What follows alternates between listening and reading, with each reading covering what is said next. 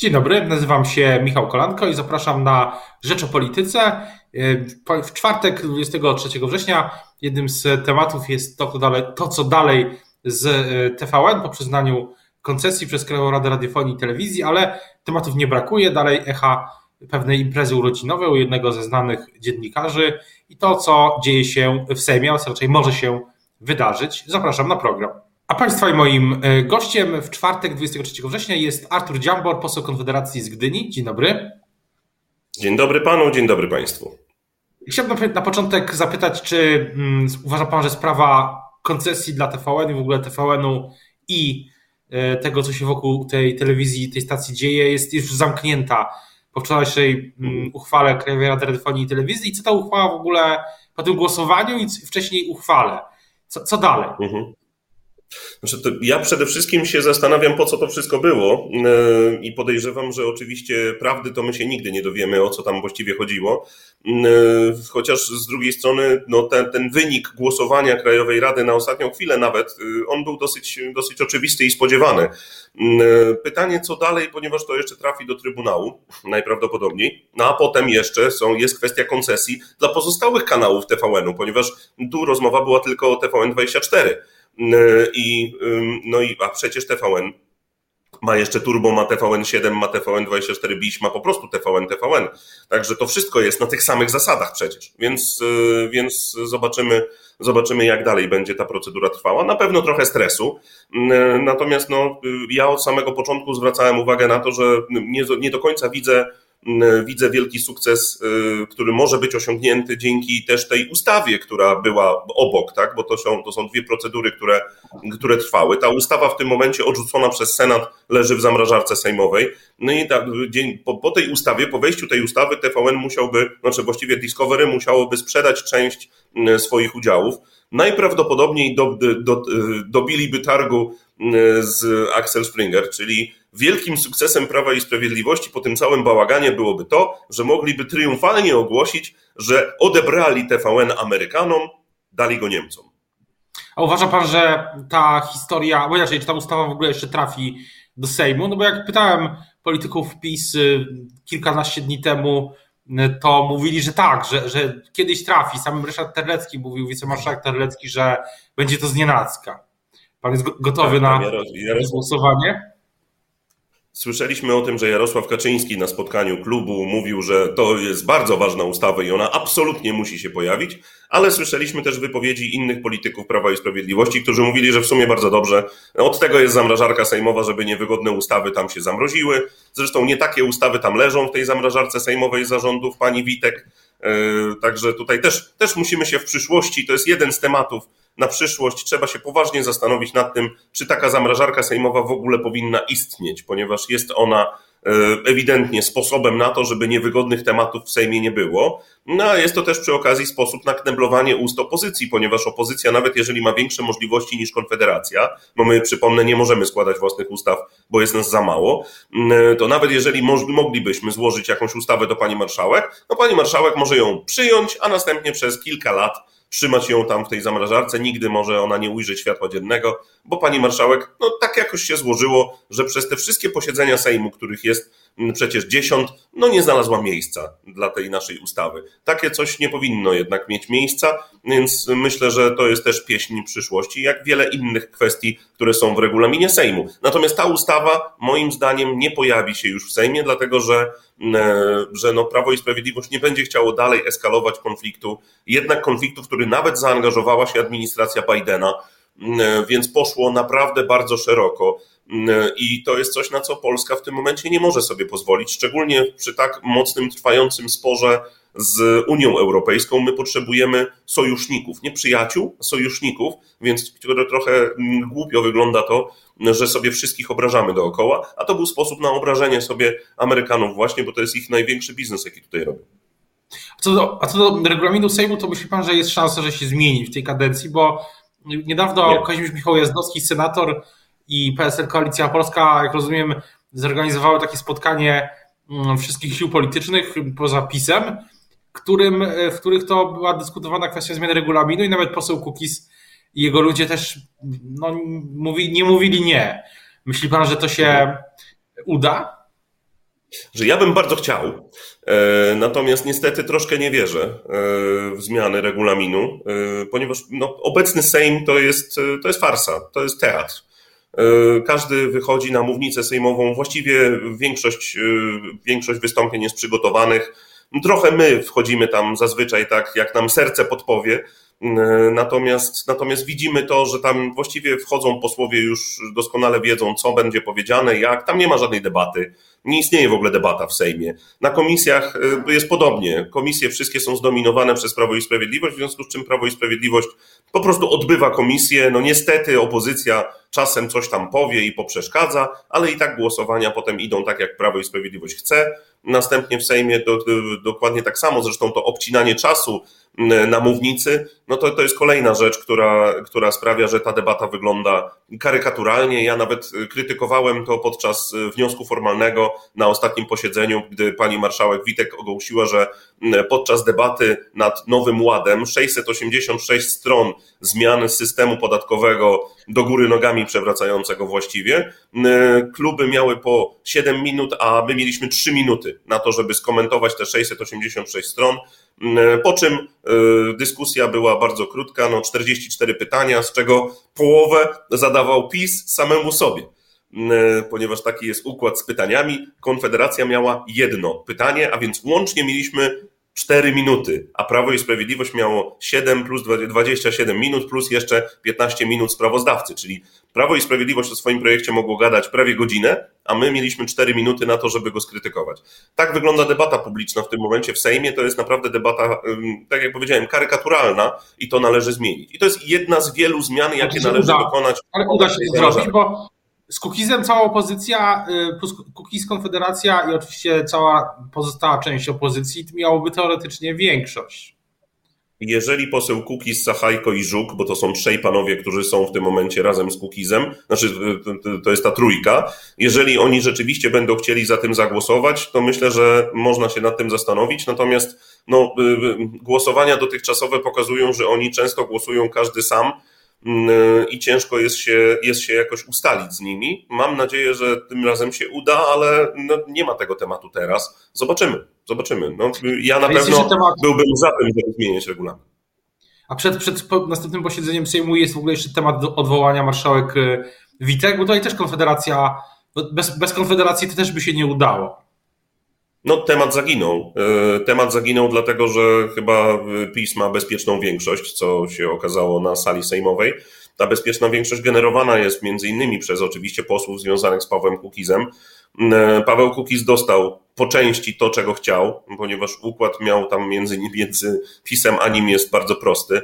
E, rzeczywiście jest wprowadzona przez pierwszy, prze, prze, przeszła przez drugie czytanie w tym momencie ta ustawa antykorupcyjna, która również jest w formie karykaturalnej, ponieważ ona ma zapis, że wchodzi dopiero za dwa lata od nowej kadencji. Także tak, tak Paweł Kukiz walczył z korupcją, nepotyzmem i tak dalej, że Prawo i Sprawiedliwość i wszyscy ich radni, znajomi, rodzina i tak dalej mogą spać spokojnie do końca tej kadencji. Nikt ich nie ruszy. Dopiero nowych będzie ciężko zatrudnić po nowej kadencji. E, a najlepszy był minister Warchoł, który tłumaczył ten zapis o tym vacatio legis do końca tej kadencji, że to jest ochrona praw nabytych.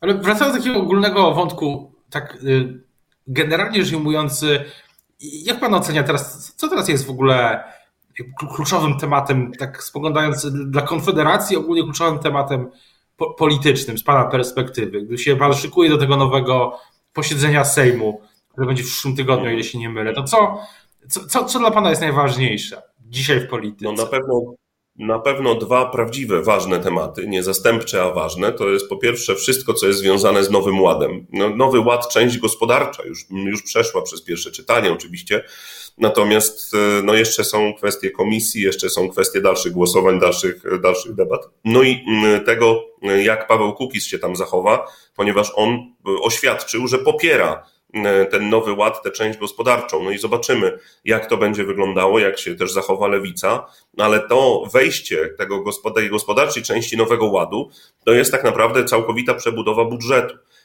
I to jest tak naprawdę uderzenie kolosalne w całą klasę średnią i w ludzi pracujących na samozatrudnieniu, prowadzących jednoosobowe działalności gospodarcze. A to są ludzie, o których my najczęściej e, mówimy, do których my się najczęściej odwołujemy, ponieważ no sami jesteśmy w większości e, w polityce e, hobbystycznie, a zawodowo na działalnościach gospodarczych różnych. Tak? Więc, więc jest tak, że no tutaj to jest dla nas akurat, myślę, w tym momencie absolutnie najważniejsze. Druga kwestia to jest oczywiście sytuacja Polski w Unii Europejskiej. To jedno, to jedno pytanie, ale co do tej, bo sam Pan mówił, pierwsze, pierwsze, pierwsze czytanie E, nie wzbudziło, tak mam dziwne wrażenie, jakichś ogromnych jeszcze emocji, przynajmniej na skalę, którą się zapowiadał, ale będzie ostateczne głosowanie, trzecie czytanie. No i co wtedy zrobi Konfederacja, skoro tam jest w tym pakiecie e, podatkowym no, kwota wolna i dosyć duża podwyżka? Nie, no to jest kwota wolna i to jesteśmy cali za i gdyby to była osobna ustawa, to byśmy to popierali gdyby podwyższenie drugiego progu podatkowego było również osobną ustawą, to też byśmy to popierali. Ale w związku z tym, że to, się, że to jest kontrowane potem na przykład składką zdrowotną, której nie można odpisać. I de facto jest to podwyższenie podatku dla ludzi, którzy prowadzą jednoosobowe działalności gospodarcze do 28%. E, no, jest to jednak uderzenie bardzo mocne. Poza tym uderzenie jest też i w klasę średnią, która będzie oczywiście finansowała te fanaberie Prawa i Sprawiedliwości. Rzeczywistość jest taka, że ludzie, którzy będą zarabiali, którzy zarabiają poniżej średniej krajowej, dostaną lekką podwyżkę, tylko ta podwyżka zostanie później zjedzona przez inflację. Inflację, która z kolei będzie wywołana tym, że ludzie prowadzący firmy i ludzie właśnie na klasie średniej, niekoniecznie będący na etatach, ale również będą przecież za swoje usługi brali więcej. Więc no, troszkę tak y, niezrozumienie ekonomii sprawia, że ludzie będą myśleli, że dzięki temu, że Prawo i Sprawiedliwość uchwaliło ten nowy ład, to oni dostali stówkę więcej, a potem pójdą na zakupy i się zdziwią, że wszystko jest droższe. Mm, y, niestety, jesteśmy w takim błędnym kole i Prawo i Sprawiedliwość z tego korzysta. Mm, korzysta z tego bardzo, dlatego, y, dlatego ja też na mównicy sejmowej w piątek, właśnie podczas tej debaty, która tak bardzo nie wzbudziła żadnych emocji, mówiłem, że może należałoby przeprowadzić taki eksperyment na społeczeństwie, dać wszystkim ludziom kwotę brutto do ręki, a potem kazać im do 10 przelać ZUS, a do 20 przelać podatek dochodowy. Może wtedy wszyscy Polacy by zrozumieli, jak wygląda opodatkowanie rzeczywiste pracy i nad tym powinniśmy debatować. Nie, tak, to jest, ale to o czym mówiłem, to, to miałem taką obserwację, że biorąc pod uwagę, jak wiele się mówiło od 15 maja do, y, do dzisiaj o Polskim Ładzie, to ten pierwsze zderzenie z Polskim Ładem w Sejmie gdzieś, gdzieś, y, gdzieś może ze względu na porę albo coś jeszcze, gdzieś było poza, no, poza znaczy, nie, było tak, aż takim tematem, jak się wydawało. Piątek rano, godzina 10.30, debata krótka, na, skrócona dla każdego klubu na kilka minut. Jedyna partia, która zrobiła konferencję prasową krytykującą ten nowy ład, to była Konfederacja. Ja w tej konferencji prasowej uczestniczyłem. Mm, e, więc to, to, no ma pan rację, panie redaktorze. Przeszło po cichutku, to znaczy bardzo się postarali, żeby przeszło po cichutku, ale na szczęście e, przekaz chociażby w sieci przegrali całkowicie przez cały ten czas E, i to dzięki nam, ponieważ hashtag nowy wał, który, który stał się najpopularniejszym hashtagiem związanym z tym ich nowym projektem, to jest hashtag, który wypromowaliśmy na wszelkie możliwe sposoby, pokazując za każdym razem, co tam złego oni nam szykują. E, no i, i, i tutaj postrzegam jakieś szanse w tym, żeby ludzie po prostu zrozumieli, co ten PiS nam robi, bo będzie trzeba później po tym PiSie posprzątać. W naszym programie Polska na nowo, który polecam, polecam zapoznać się z nim, ty, słuchacze, widzów, którzy jeszcze nie znają go, Polska na nowo, jest przede wszystkim jest wycofanie dużej części E, podatków, które Prawo i Sprawiedliwość wprowadziło w ciągu ostatnich sześciu lat, na, na dobry początek. A czy po nowym wale uda się jakoś posprzątać, tak żeby wrócić chociaż do, do, do dawnych układów, nie wiem. Będziemy po prostu musieli skontrolować to, co oni tam w rzeczywistości chcą wprowadzić, jak to będzie funkcjonowało, ponieważ mm, sytuacja jest taka, że są grupy, nawet tych wysoko zarabiających, którzy jeżeli się mm, przemianują z jednoosobowych działalności, na przykład przejdą na ryczałt, albo pozakładają spółki, to mogą nawet zyskać na tym. Nie wszyscy będą mieli takie możliwości, ale są takie jednostki, które będą takie możliwości miały, i to są jednostki, które będą zadowolone z tego, że ten nowy wał został wprowadzony. Więc yy, znowuż jest tak, że jest jakaś grupa społeczeństwa, która dostanie coś od tego Prawa i Sprawiedliwości, jest taka grupa, która ucierpi. Oczywiście tych cierpiących będzie więcej. Kasyno zawsze wygrywa. Taka jest święta zasada, którą PiS uznaje, ponieważ w każdej ustawie, gdzie chce coś zrobić dobrze, robi bardzo dużo źle przy okazji. E, no i potem będzie trzeba później po tym posprzątać. Tylko tak jak powiedziałem, większość tych zysków, które społeczeństwo odczuje, pożre inflacja, która galopuje w tym momencie w tempie no, dotychczas.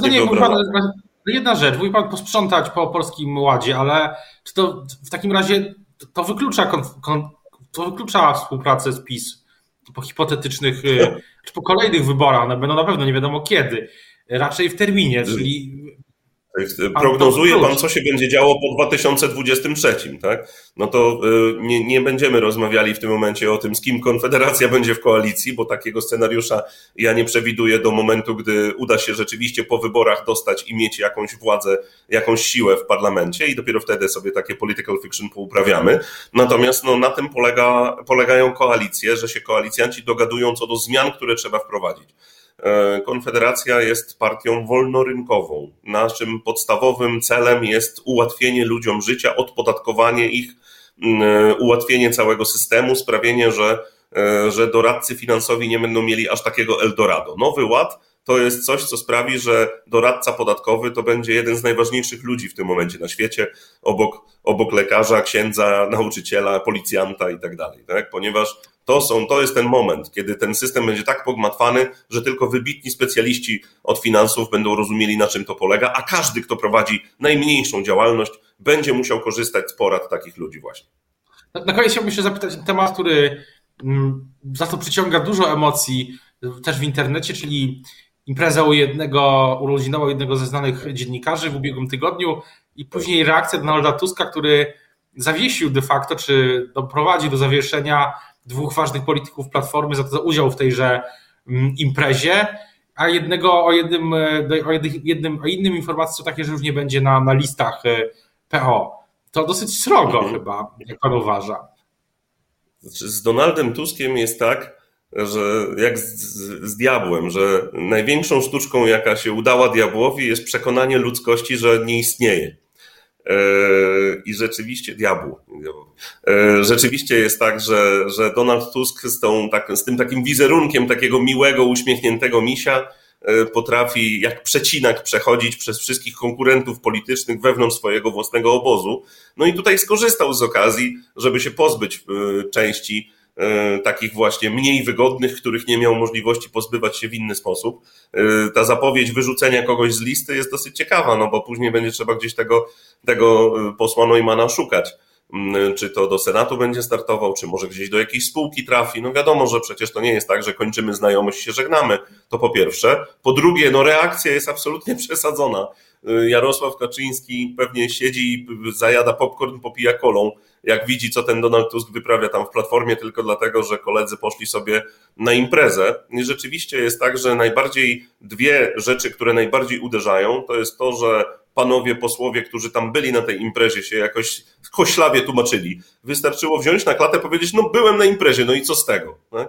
Natomiast, natomiast oni się tłumaczyli, jakieś tam obowiązki sejmowe wykonywali, no w ogóle cyrk jakiś. To po pierwsze. Po drugie, no jednak muszę wrócić do tego, jak wygląda nasza sytuacja epidemiczna. To znaczy, ci, ci sami panowie posłowie w Sejmie e, chodzą w maseczkach, a wszystkim tym, którzy maseczek nie mają, wypominają to, pokazują palcem, skarżą do marszałek, wyrzucają z sali, a potem sami idą na imprezę, gdzie oczywiście śmieją się z tego, no bo to co innego teatrzyk Daga wiedzi, a co innego jak nas nie widać. I przypadkiem się okazało, że ich widać bo był tam reporter faktu, no. Mm, no i się mleko wylało. Nie wiem, jak będą chcieli się z tego tłumaczyć. Oni oczywiście problemu z tego typu e, Himalajami hipokryzji nie widzą. O tym, co dalej w Sejmie i w polskiej polityce będziemy na bieżąco e, śledzić też to, to, co dzieje się wokół Polskiego Ładu. Teraz bardzo dziękuję za rozmowę. Państwa i moim gościem dzisiaj był Artur Dziambor, poseł Konfederacji. Dziękuję bardzo. Dziękuję, miłego dnia.